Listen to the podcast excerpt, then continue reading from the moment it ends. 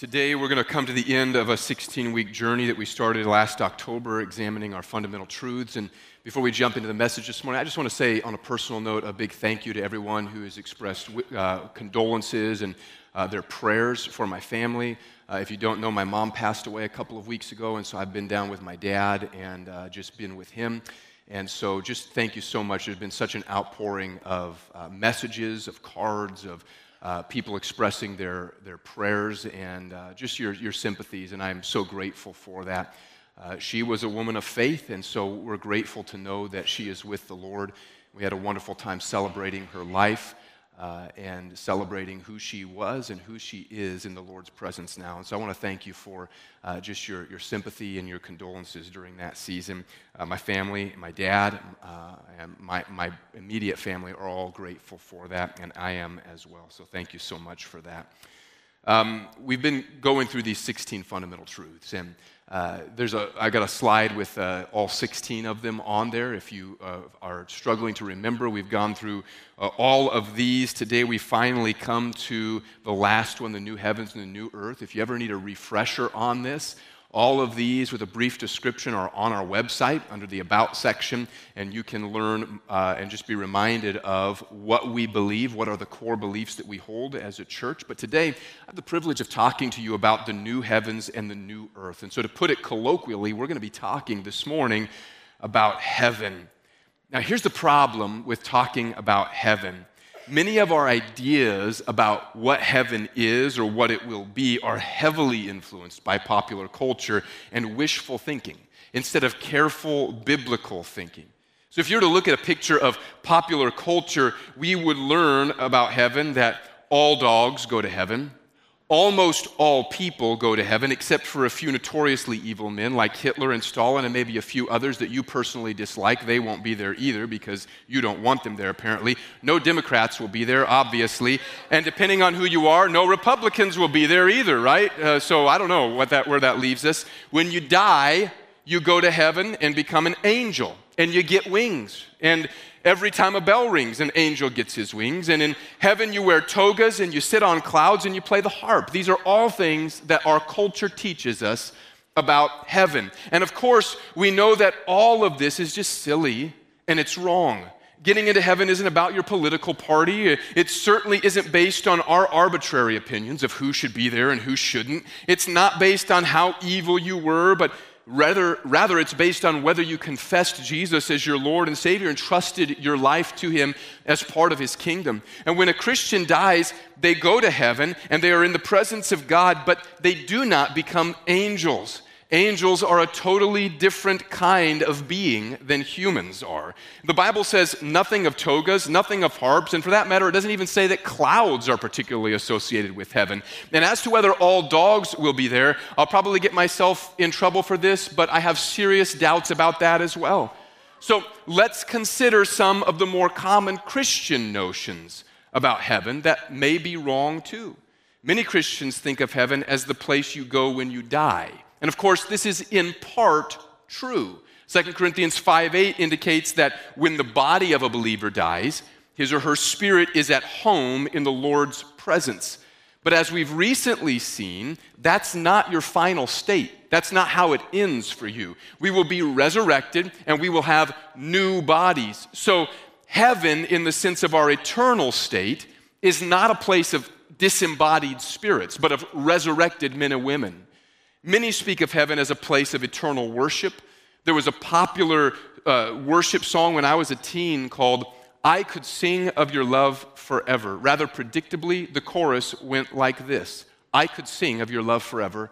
I could sing of your love forever. I could sing of your love forever. I could sing of your love forever. Now, I'll confess to you that as a young teen male, I sang that song more than once thinking, I don't know if I want to sing forever, especially if it's this song. I'm not sure if I want to do that. And so I'll just confess that that didn't paint a great idea for me of what heaven was going to be like. We would just sing that over and over and over again. Perhaps that's your idea of heaven. It's an eternal song service. But that's not my idea of eternal bliss. And frankly, that's not even how the Bible describes heaven or our eternal state. We will worship the Lord forever, and there will be singing. But worship is not confined to singing, even in heaven. Now, you might think, why does this matter? What's, what's the point of, of thinking about this? Is it just escapism or wishful thinking? I think it matters for a couple of reasons. For one thing, I think it matters for how we interpret and understand Scripture as a whole, because the Bible teaches us a story about redemption and about God's glory and our fall from that glory and how we're being restored to that glory. And that story spans from the very beginning to the very end of Scripture. And so the, the, the restoration of humanity to God's glory following our fall is an important storyline, in, in the main storyline in the arc of Scripture. And heaven is a part of that. And so we need to rightly understand what that looks like. If we're going to be restored and redeemed, then it would make sense for the end of the story of restoration and redemption to fit in with the rest of that storyline. And when you read the beginning of the story, there are a lot of details concerning the place that God prepared for people, called the Garden of Eden. That's how we refer to it. Genesis speaks of animals and trees and rivers and precious metals and stones and building materials. It speaks of family and of work, all before the fall. Genesis 2:15 says, "The Lord God took the man and put him in the garden of Eden to work it and to keep it." Now, this was all lost at the fall. And not only that, but we lost fellowship with God and His purposes for us when God removed Adam from the garden. And as God begins to institute His plan of redemption in the storyline of Scripture, we don't just get the idea that God wants to restore us to an eternal song service or just emotional highs once a week on Sundays. We get something much broader, much grander than that. At Genesis 17, 7 to 8, God promises Abraham, I will establish my covenant between me and you and your offspring after you throughout their generations for an everlasting covenant to be God to you and to your offspring after you. And I will give to you and to your offspring after you the land of your sojournings, all the land of Canaan, for an everlasting possession, and I will be their God. Again, as God begins the promise of redemption, notice there's no language of togas, clouds, harps, or even of singing. It's for kings, for nations, and for the presence of God and a land. God began the fulfillment of that restoration, that promise he made when he freed Israel from uh, slavery in Egypt. He told Moses, I have come down to deliver them out of the hand of the Egyptians and to bring them up out of that land to a good and a broad land, a land flowing with milk and honey. Exodus 3 8.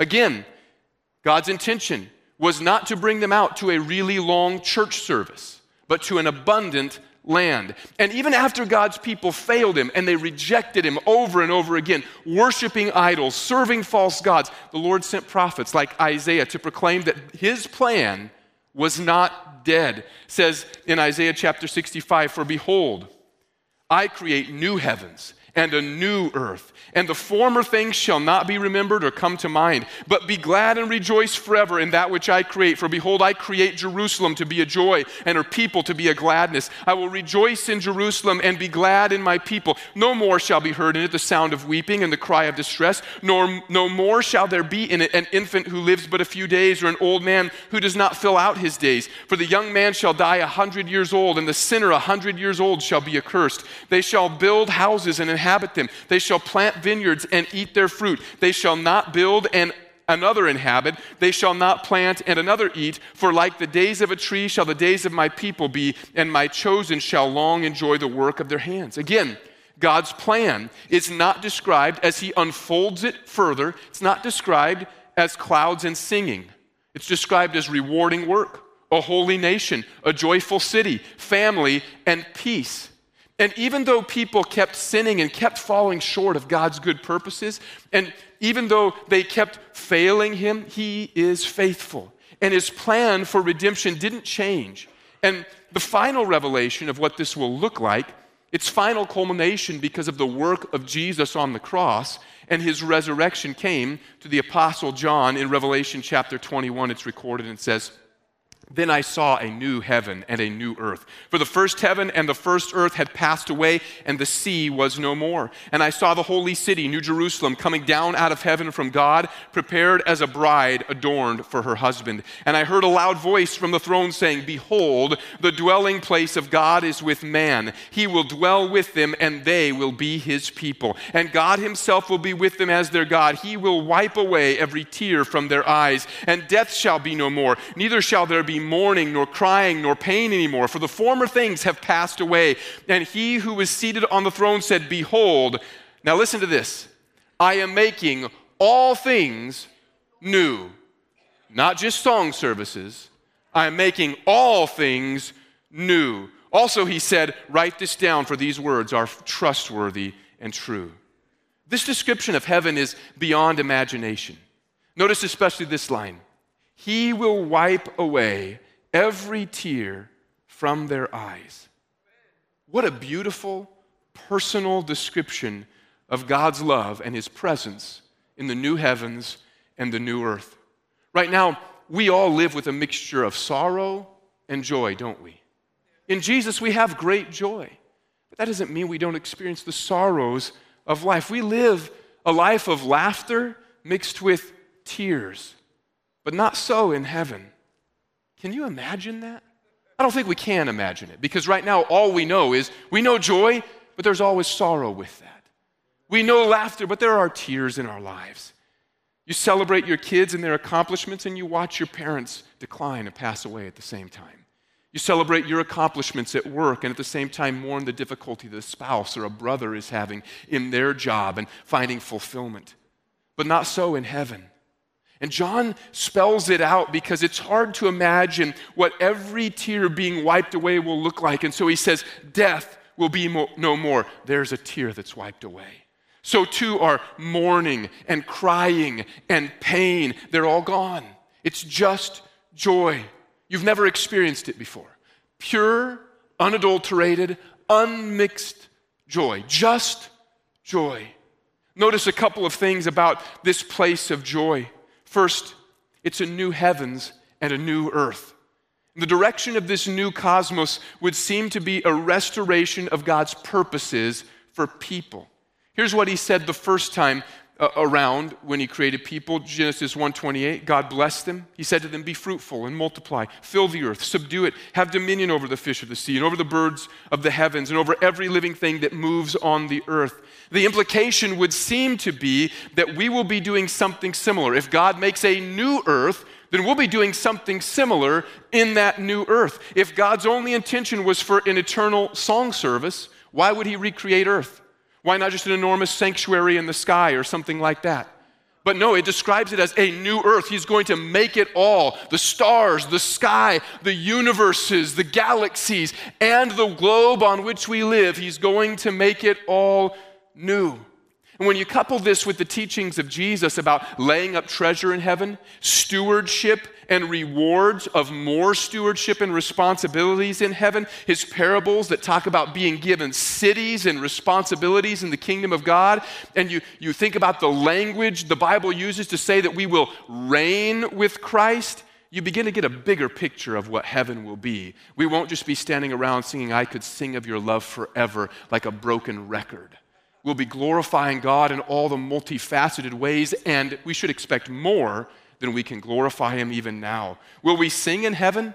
Yeah, I hope so. I would like to sing in heaven. Will we only sing in heaven? No, we will do much more than that. There will be meaningful work, but without the toil or the sorrow. There will be relationships, but in perfect harmony and peace. We should probably expect that there will be exploration and there will be discovery. After all, God is omniscient and He is eternal, and so there will always be more for us to know about Him and to discover in His new creation. We will not grow weary, we won't get bored, we will have meaningful service in the kingdom of God. God, I see no reason to think that we won't pursue everything from art to engineering, only without the corruption of sin and death that now afflicts everything we do. When the, then we will do it in all of the right ways and only for the glory of God. And that will all be part of a life of eternal worship. Now, let's get back to why this matters. Is this anything more than escapism? I think it's much more than that. In fact, I would suggest that you should be much more heavenly minded, that I should be more heavenly minded. You should think about heaven more, you should look forward to it more. And there are some ingredients that all of us need for a healthy perspective on life, a healthy Christian thought life. And by setting your mind on the things of heaven, I believe you'll have those ingredients. And the first one is hope. When you're heavenly minded, it will fill you with hope. And I don't think that having just described and read some of the passages of Scripture, at least about heaven, I have to elaborate too much on this. God will wipe away every tear from our eyes. God's dwelling will be with us. He'll be among His people. We will experience His presence in a more direct and personal way than we ever have on earth. Right now, it can feel like there are ebbs and flows in our spiritual and in our emotional state. Sometimes this creates the feeling that we're closer to God or that we're further from God at different moments. And when we don't have many feelings, we have to walk by faith and obedience. But in heaven, the sense of God's nearness and His presence will be constant and direct. Right now, we may struggle with temptations and sin that we have to put to death, and we can even feel sometimes frustrated with our failures and our weakness. In heaven, sin will be no more. There will be no frustration due to our weakness, but a complete trust and dependence on God. And all of this should serve to give us hope. And hope is a necessary ingredient for a healthy life, but it's also essential for our faith. Consider Abraham. We read about God's promise to him a few moments ago. Consider his life and faith of his life of faith and of obedience. Hebrews 11, 8 to 10 puts it this way. It says, By faith, Abraham obeyed when he was called to go out of that place that he was to receive as an inheritance. And he went out, not knowing where he was going. By faith, he went to live in the land of promise, as in a foreign land, living in tents with Isaac and Jacob, heirs with him of the same promise. For he was looking forward to the city that has foundations, whose designer and builder is God. Abraham's faith and obedience were fueled by his hope. He was looking for a better city. You should be more heavenly minded too. We should all be looking for a better city. The city we're looking for, the country that we hope to find, where we will finally feel at home, is one guaranteed by the resurrection, the ascension of Jesus Christ. He was crucified because he did not belong to this world. He was raised because he had paid for our sin and he had paved the way for us to be with God. And he has ascended into heaven where he sits at God's right hand so that he can prepare a place for us that where he is, we may be also. That's hope. And hope builds faith and it builds obedience, which are essential qualities in our lives with God. Because without hope, who could persevere with Christ? Without hope, who would put sin to death in their lives? Without hope, who would continue in faithful obedience when it's difficult to be obedient? Who would continue to put aside the ways of the world if they did not hope for something better than this world? Hope for something better propels our faith and our obedience. If all we have to look forward to is life on earth, why would anyone be a believer? Why would anyone be a Christian? I know we could say God gives blessings now in this, in this life. He sure does. But with it come a lot of hardships from being a Christian. Comes the attack of the enemy, persecution from unbelievers. It comes the need to continually walk in righteousness and put sin to death in our lives. None of that would be necessary if we weren't Christians. And if we're a Christian without any hope in the future, it's going to be really hard to live the way that we should. But if you're a Christian who's looking for a better city, it fuels the hope that you have so that you can say, I'm not living for this world, I'm living for the next. Are you living a life fueled by hope? One of the points of our vision is to renew hope. We want to have a forward looking expectation for the good things of God for our church and in our lives, both now and in the future in, in eternity. We believe that the best is yet to come in Jesus. But what about in your life? Do you believe that God has good things in store for you in eternity? Do you have a cynical view of life where you're always expecting the worst, always filled with distrust, always filled with doubt about the future? Are you filled with fear concerning the future? Christian, be more heavenly minded. I mean that in the most straightforward sense. Think more about heaven. Listen to what the Apostle Paul says set your mind on things above, not on earthly things.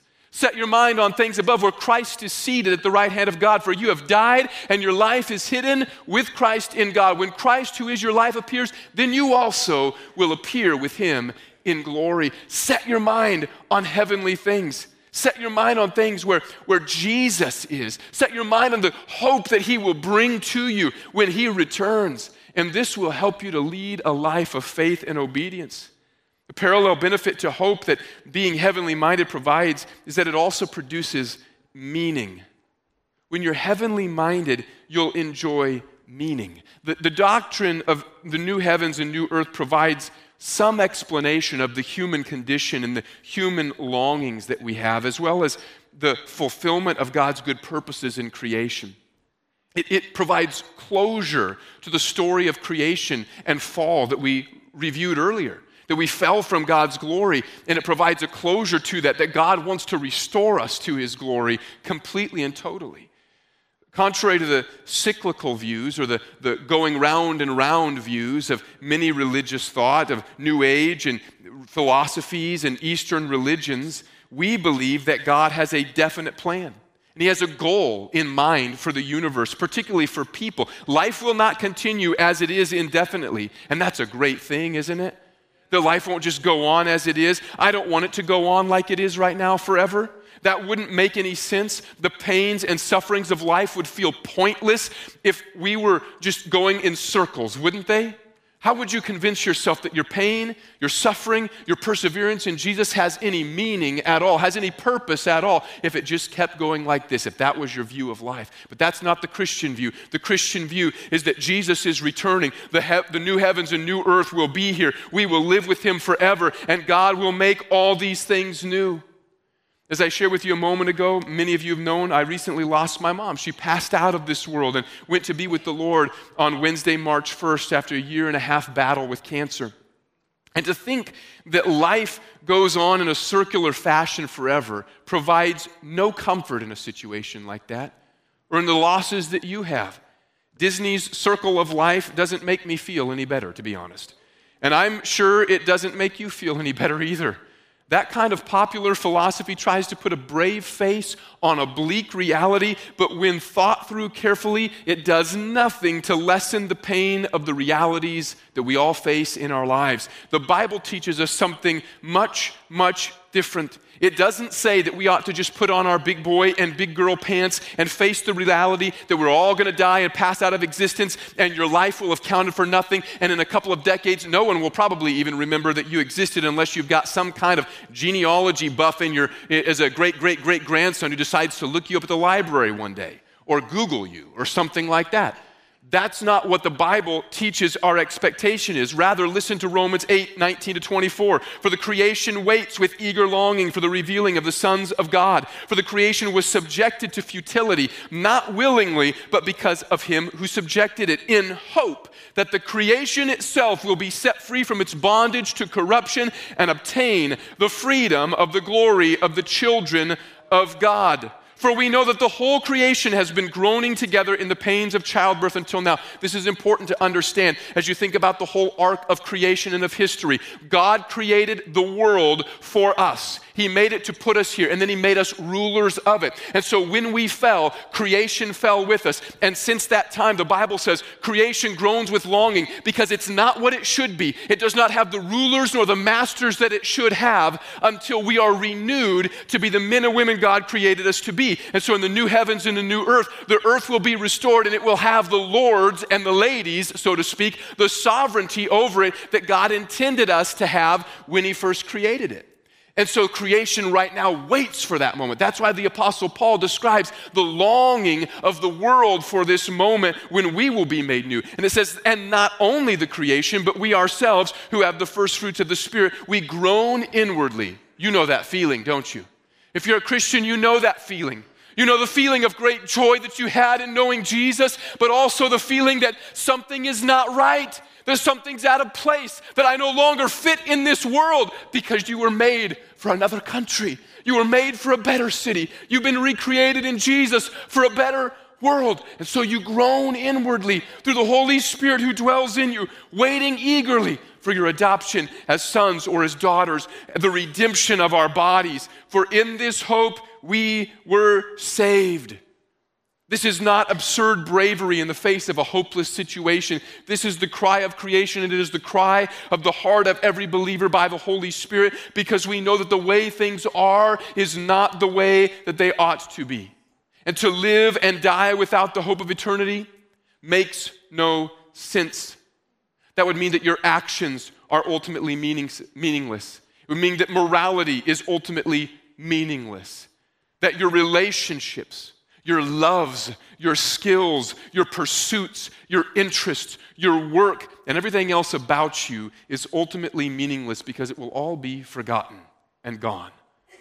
People long for meaning, they want something that's permanent. Believers have an assurance of that meaning through the Spirit's presence. And the whole creation agrees with that longing that we have and longs along with us for the day that we will all be made new. And some people will say that this desire for meaning is just a survival instinct, mm, it's a leftover remnant of evolution or something like that, but that doesn't make any sense. In Mere Christianity, C.S. Lewis puts it this way He says, Creatures are not born with desires unless satisfaction for those desires exists. A baby feels hunger. Well, there is such a thing as food. A duckling wants to swim. Well, there is such a thing as water. Men feel sexual desire. Well, there is such a thing as sex. If I find in myself a desire which no experience in this world can satisfy, the most probable explanation is that I was made for another world. If none of my earthly pleasures satisfy it, that does not prove that the universe is a fraud. Probably earthly pleasures were never meant to satisfy it, but only to arouse it, to suggest the real thing. If that is so, I must take care on the one hand never to despise or to be unthankful for these earthly blessings, and on the other, never to mistake them for the something else of which they are only a kind of copy or echo or mirage. I must keep alive in myself the desire for my true country, which I shall not find till after death, or we might add, when Jesus returns. I must never let it get snowed under or turned aside. I must make it the main object of life to press on to that country and to help others to do the same.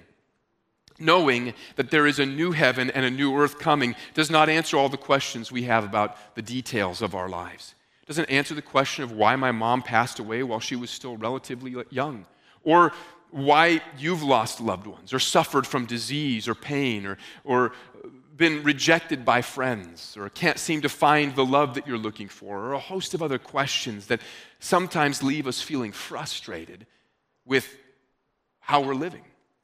But what it does do is provide a goal.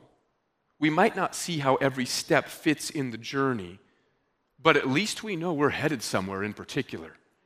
What's more, while we don't yet see how each step fits, we can know that this life is not totally disconnected from the next life.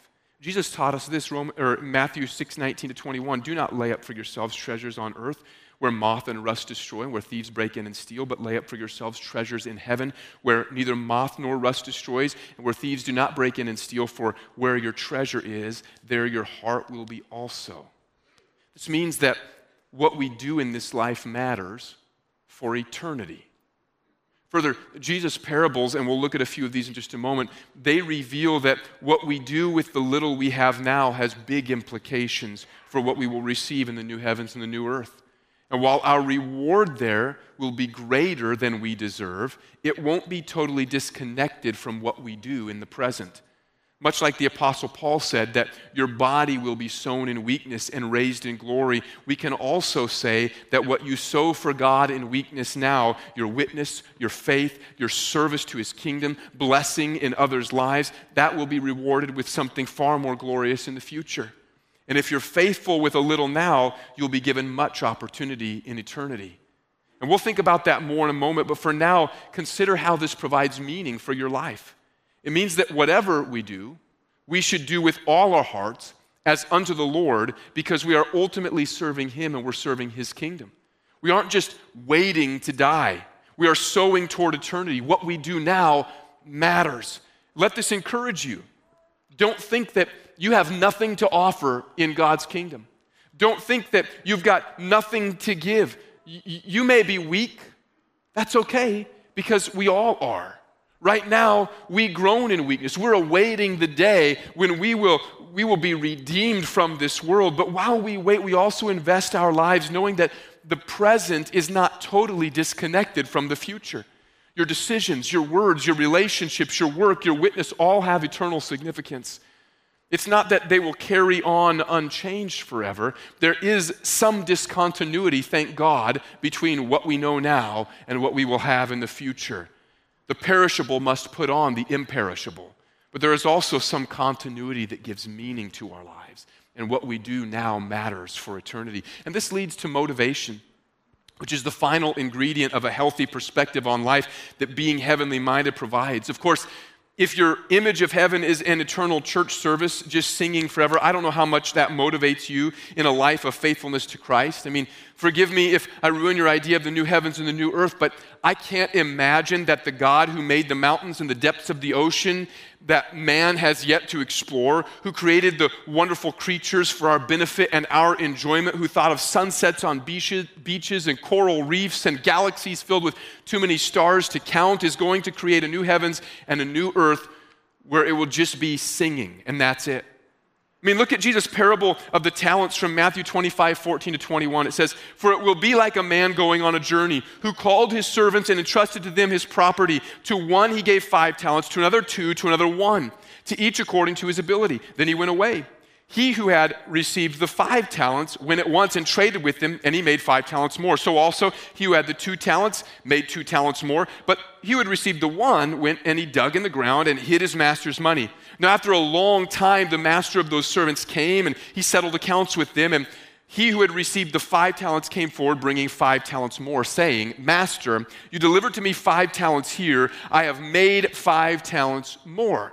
His master said to him, Well done, good and faithful servant. You have been faithful over a little. I will set you over much. Enter into the joy of your master. The parable goes on to describe the reward of the servant with two talents and the punishment of the one who merely buried his talent. But what I want you to look at is the reward the master gives to the faithful servant. You have been faithful over little, I will set you over much. This means, as we've been saying, that there is some continuity between this life and the next. The reward for faithfulness will be, will be beyond what we deserve, but not completely unrelated. And Jesus said, that we ought to pray secretly, give secretly, fast secretly, practice our righteousness secretly, so that we could be rewarded by our Father who sees what's done in secret. The Bible is clear that we will be rewarded for how we utilize the opportunities and gifts that God gives to us. What was the purpose of Jesus' parable except to motivate his followers toward faithfulness? The new heavens and the new earth will not be a place void of purpose, of growth, and of pleasure. We're not going to sit around doing the same thing forever and ever. Rather, we will have meaningful work, relationships, and responsibilities without the pain and toil of our current state. And at least some of what we do and experience there will be affected by what we do with what God has given us right now. So, being heavenly minded should motivate us to be good stewards of what God has given to us. We will want to be aware that our stewardship of what we have now affects our heavenly reward. So we ought to ask this Am I a good steward of what God has given to me? Am I learning to live for His kingdom even while I'm in this world? Am I using the resources and the opportunities that He has given me to advance His kingdom by being a witness, by participating in ministry, uh, in, in, in a community of believers that's pushing forward the gospel of Jesus, and financially supporting that proclamation through my giving to missions or giving to the local church? Am I using my talents and time to bless other believers and to call those who don't know to a life of repentance and faith? Consider this if, as we've been saying, heaven won't just be an eternal song service, but will be a place of constant worship, that means that in heaven, we will worship God through everything that we do. All that we do will bring glory to Him. Every endeavor, every relationship, every responsibility, every discovery, it will be an act of worship. Worship will be perfectly integrated into our heavenly existence. And a mindset on things above or being heavenly minded can lead us to have a life of better integrated worship right now. The ideal is perfectly integrated worship, that every part of our lives will glorify God. And if that's my goal, that's my intention for the future, that's my meditation, knowing that's where God is bringing me, then my life now will also take on that character, imperfect as my efforts may be. I don't know about you, but sometimes I find myself frustrated because my worship now is not as complete or as integrated as I know it ought to be. I look up from my work and realize that I've been consumed with details in my mind and it hasn't been set on the Lord as much as it should be.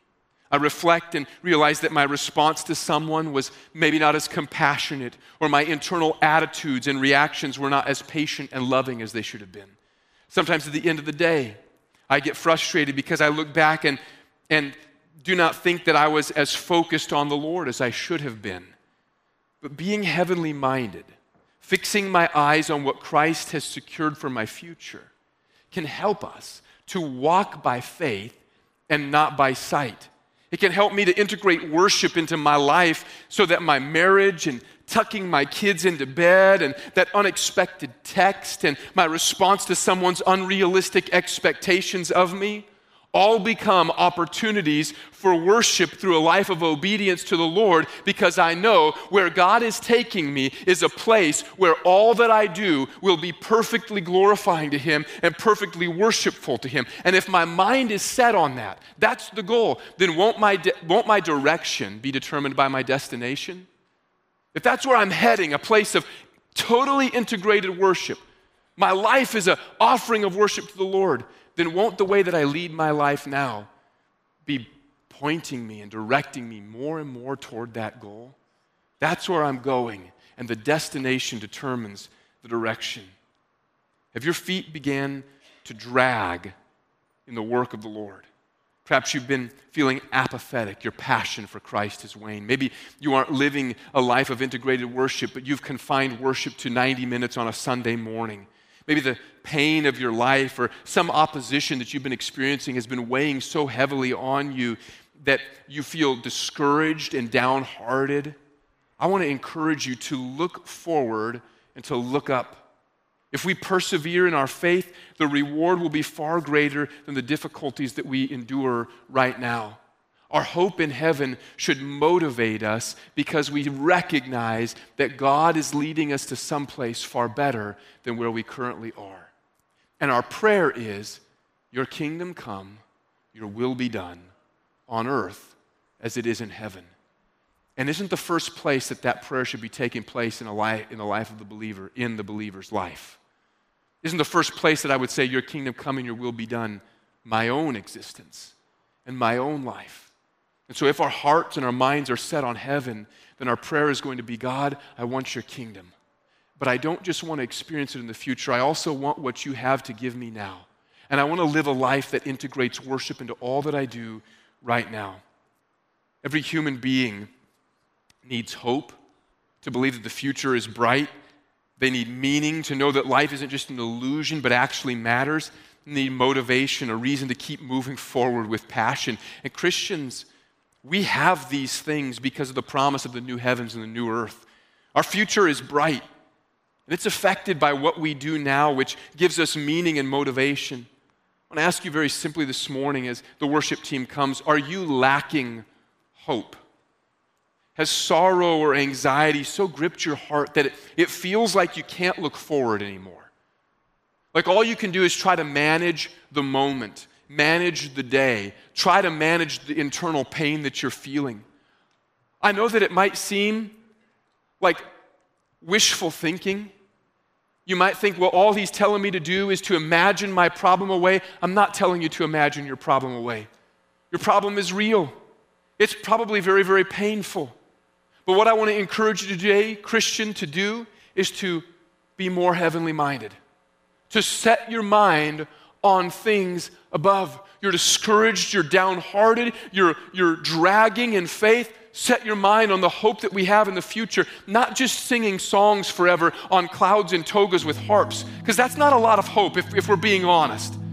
But on a future where your life is perfectly integrated into the worship and the glory of God, where tears will be no more, where there will be no more sorrow, where joy will not be mixed with tears, where laughter will not be mixed with crying and pain. Set your heart on those things, set your hope on those things, and you will, I think, find that it brings joy in the midst of your sorrow, and that it also brings motivation for you to continue on and perseverance in your faith. Are you struggling with meaning? Wondering if your life counts for anything. Do, you, do your days sometimes feel a bit pointless? Do you feel aimless, like you're lacking direction? Set your mind on things above, not on earthly things. This is an ultimate goal. You have an ultimate goal for your life. Your life is not just the endless cycle that you might feel like it is right now, where your days blur together and you feel depressed and, and you're, you're turned so inward into yourself that you don't perceive what's going on in the rest of the world. And it seems like day goes on and day goes on. It's the same thing, one day after another. And there's not a lot of hope in that, there's not a lot of meaning in it, and there's not a lot of motivation in it. But that is not what God has called you to. Instead, He has called you to a vision that started in Genesis as soon as we fell from His glory, where He said, I'm going to redeem you. I'm going to call you out of darkness into my light, and I'm preparing a place for you. He wants you to know you have meaning because He's made meaning for you. And because life does not end with a vicious cycle, but because life is pointed in a particular direction. Jesus is coming back. And if he doesn't get here before you die and your faith is in him, then you'll go to be with him. And when he returns, you'll be resurrected as well. And this is our hope eternal life with him. Christians, set your mind on things above. God will give direction for your life when your attention is on him and you've submitted to him. And you should also know that how you live now matters in eternity. It doesn't just disappear. Your life isn't just a poof of smoke and then it's and then it's gone. Yes, it's brief. Yes, it's it's short, but God has redeemed it. And so it matters in eternity what you did, what you do. And so live like it counts because it does count. Are you feeling apathetic? Has your energy or your effort level in Christ fallen? You were once passionate about God's kingdom, but that zeal seems to have faded. You find yourself dragging. Don't forget the new heavens and the new earth, Christian. Don't turn your attention away from them as if they don't provide real motivation. They're just wishful thinking. No, no, no, no, no. If you believe Jesus died and rose again, then you also believe the corollary of that, that he went away to prepare a place for you. There's a new heaven and a new earth coming, and you'll dwell with God in righteousness there. Let that motivate you toward passionate pursuit of his kingdom and the passionate proclamation that his kingdom has come. Don't forget that we're not just working for the fruit that we can see now, but for the fruit that will remain for eternity. Don't forget that we are looking for a better city in which righteousness dwells. I wasn't sure how to ask you to respond today because I don't know how to have you come forward and pray that I'll have my mind set more on heaven because really it's a matter of deciding I'm going to think more about the things of God. So this is what I want to do. We've talked this morning about what what setting our minds on the future kingdom of God, the new heavens and new earth should do in our lives. It provides hope, it gives us meaning, it provides motivation. And I just want to ask you if, if as I spoke about those things just a moment ago, and you just sense, I, I need hope in my life, I've been lacking that. I've lacked expectation and anticipation about what God is doing. I've lacked hope in the sense that I've been filled with despair and depression, and I've allowed fear to so grip my heart that I can't see what's going on outside me. I'm going to ask if you would just respond by standing, and we're going to do something in just a moment. But if that's you, you need hope. If you would just stand, maybe you didn't identify so much with that, but you'd say, I feel like my life has lacked meaning. I feel like it's just kind of been going around in a circle without a lot of, of direction or purpose, and I just feel like there's a lack of meaning in my heart. I feel like there's a lack of meaning and of substance, of purpose. I can't discern God's direction. I'm, I'm, struggling to figure out what my life is for, what it means. If that's you, you've been struggling with that, I'm going to ask you to stand as well. And finally, if motivation is it for you, maybe you'd say, Man, I, I believe all these things and I have hope in the future, but my motivation for the kingdom of God is just, it's fallen off a bit. I'm not as passionate as I once was. I'm not filled with zeal as I once was. And I want to be filled with a zeal for his kingdom, with a passion for the things of God, with a passion for the proclamation of the good news so that others know his purposes, his plans, the meaning that he wants to bring to their lives. Then I'm going to ask you to stand as well. And what I'm going to do is I'm just going to read to you because the idea is we're going to set our mind on things above. How do you do that? The Bible says this faith comes through hearing, and hearing through the Word of God. So I just want to read to you a few of the passages of the promises of the future that God has that's spelled out in Scripture. And as I do, you just close your eyes if you would, just so that you're not distracted, and set your mind on these things. Set your mind on things above. Revelation chapter 22, 1 through 5. Then the angel showed me the river of the water of life, bright as crystal, flowing from the throne of God and of the Lamb. Through the middle of the street of the city, also on either side of the river, the tree of life with its 12 kinds of fruit, yielding its fruit each month. The leaves of the tree were for the healing of the nations. No longer will there be anything accursed, but the throne of God and of the Lamb will be in it, and his servants will worship him. They will see his face, and his name will be on their foreheads, and night will be no more. They will need no light or lamp or sun, for the Lord God will be their light, and they will reign forever and ever. 2 Peter 3 8 to 14. But do not overlook this one fact, beloved, that with the Lord, one day is as a thousand years, and a thousand years is one day. The Lord is not slow to fulfill his promises. Some count slowness, but he's patient toward you, not wishing that you should perish, but that all should reach repentance. But the day of the Lord will come like a thief, and then the heavens will pass away with a roar, and the heavenly bodies will be burned up and dissolved, and the earth and the works that are done on it will be exposed. Since all these things are thus to be dissolved, what sort of people ought you to be in lives of holiness and godliness, waiting for and hastening the coming of the day of God, because of which the heavens will be set on fire and dissolved, and the heavenly bodies will melt as they burn? But according to his promise, we are waiting for new heavens and a new earth in which righteousness dwells. Therefore, beloved, since you are waiting for these, be diligent to be found by him without spot or blemish and at peace. John 14, 1 through 3. Let not your hearts be troubled. Believe in God. Believe also in me. In my Father's house are many rooms. If it were not so, would I have told you that I go to prepare a place for you? And if I go and prepare a place for you, I will come again and will take you to myself, that where I am, you may be also. Hebrews 13, 14. For here we have no lasting city, but we seek the city that is to come. Hebrews 10 32 to 36. But recall the former days when you were enlightened, you endured a hard struggle with sufferings, sometimes being publicly exposed to reproach and affliction, and sometimes being partners with those so treated. For you had compassion on those in prison, and you joyfully accepted the plundering of your property, since you knew that you yourselves had a better possession and an abiding one. Therefore, do not throw away your confidence, which has a great reward. For you have need of endurance, so that when you have done the will of God, you may receive what is promised. Philippians 3 20 to 21. But our citizenship is in heaven, and from it we await a Savior, the Lord Jesus Christ, who will transform our lowly body to be like his glorious body by the power that enables him to subject all things to himself. Romans 8, 19 to 25. For the creation waits with eager longing for the revealing of the sons of God. For the creation was subjected to futility, not willingly, but because of him who subjected it in hope. But the creation itself will be set free from its bondage to corruption and obtain the freedom of the glory of the children of God. For we know that the whole creation has been groaning together in the pains of childbirth until now. And not only the creation, but we ourselves who have the first fruits of the Spirit groan inwardly as we wait eagerly for adoption as sons, the redemption of our bodies. For in this hope we were saved. Now, hope that is seen is not hope, for who hopes for what he sees? But if we hope for what we do not see, we wait for it with patience. Revelation 21, 1 through 7. Then I saw a new heaven and a new earth.